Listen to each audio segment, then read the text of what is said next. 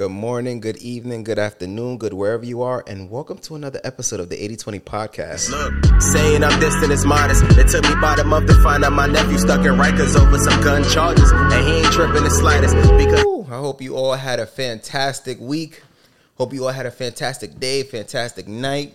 I hope right now when you're listening to this, the sun is chirping, the birds are shining, all of that good stuff. Today, I- today I wanted to talk about. I actually got this topic from Darwin. Uh, we had an interesting conversation at work, and it, it, what he mentioned was that there's. It's so easy for people to put themselves in a box. Like there's so many times we let our mental get the best of us. You know, we let the people around us get the best of us, and then we just end up putting ourselves in a box. You know, we live in a world where everyone tries to put you in a box and they put themselves in a box and it's it's out of pure survival you know people stick to what's comfortable and what they're used to doing the brain sees anything different it's like oh that might be dangerous let's not do it you know in school they tell you to to stick to one thing. Pick one high school pick one college one career field do that for 20 years and maybe you'll be happy. In entrepreneurial world even they, they tell you to pick one niche one field and go all in. Fuck that all right we live in a world where you don't have to do just one thing. You don't have to stay in only one box. And this doesn't just apply to business. Like. All right so darwin gave me um this this scenario well he was watching this video on youtube um if i could find the video i'll definitely put in the description for you guys to watch i remember it was like a 10 minute video it was like one of those pick me up pick up chicks videos but it was a group of friends. There's one Asian guy, and he's used to dating Asian women. So they traveled to another state, and there wasn't a lot of Asian women out there. So he didn't really, you know, try to talk to anybody. And he didn't even know that he usually goes for Asian women. So, you know, his friends was like, yo, why you not, you know, talking to any chicks? And he was like, eh, I didn't really see anything out there, you know? And then that's when it dawned like, hey, I put myself in a box. I'm only going after Asian women when there's plenty of other beautiful women out there. I just didn't seize the opportunity because it was so easy for me to put myself in a box and stick with what's comfortable. I'm comfortable talking to Asian women, so that's all I go for. And you know, it's easy for us to do that with dating. Like we only go for a certain caliber of women or men because we're used to that caliber. When I'm a firm believer that you should always try to go up. Like if you could rate yourself on a scale of 1 to 10 of your caliber and that's like everything overall, like looks, life, personality, the whole nine. Where are you on that scale? Wherever you are on that scale, you should aim for higher. The reason why I say aim for higher is because the company you you tend to become the company you keep. If you're hanging out with people of a higher caliber, you tend to become that higher caliber. Just like if you're hanging out with a bunch of millionaires, chances are you'll become a millionaire. So I highly recommend that. Why not try to aim higher? You should try to aim higher for everything, really. You know, do something different or more than just one thing in your career. You don't have to be just a football player, just an athlete. You don't have to be just the military soldier. There's so much more to life.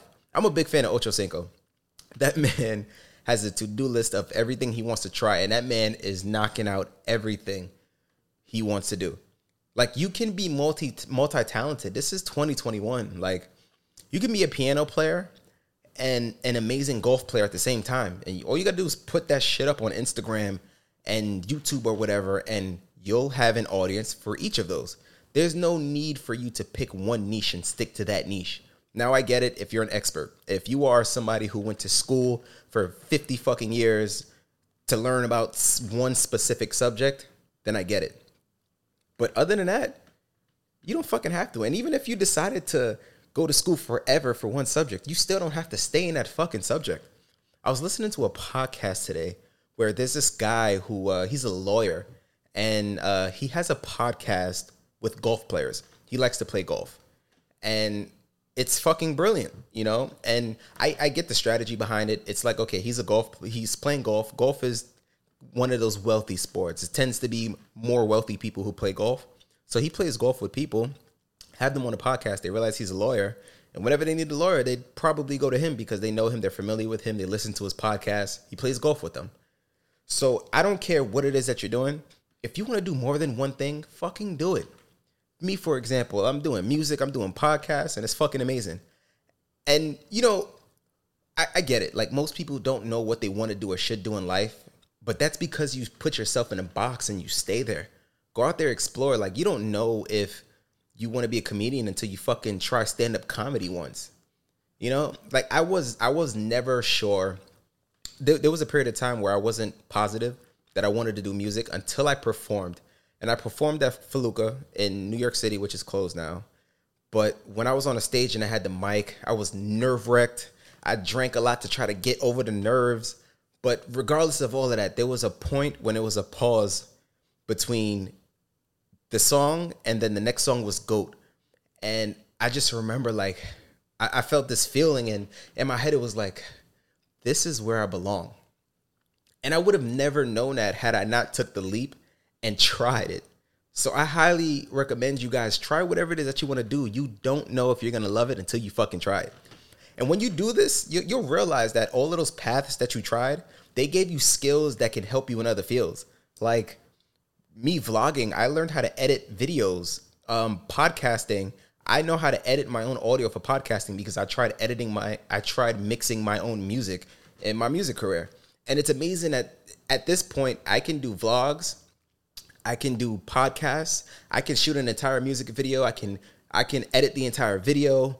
I could mix and master my own track. I can do all of that by myself because I decided to branch out and try a whole bunch of different things.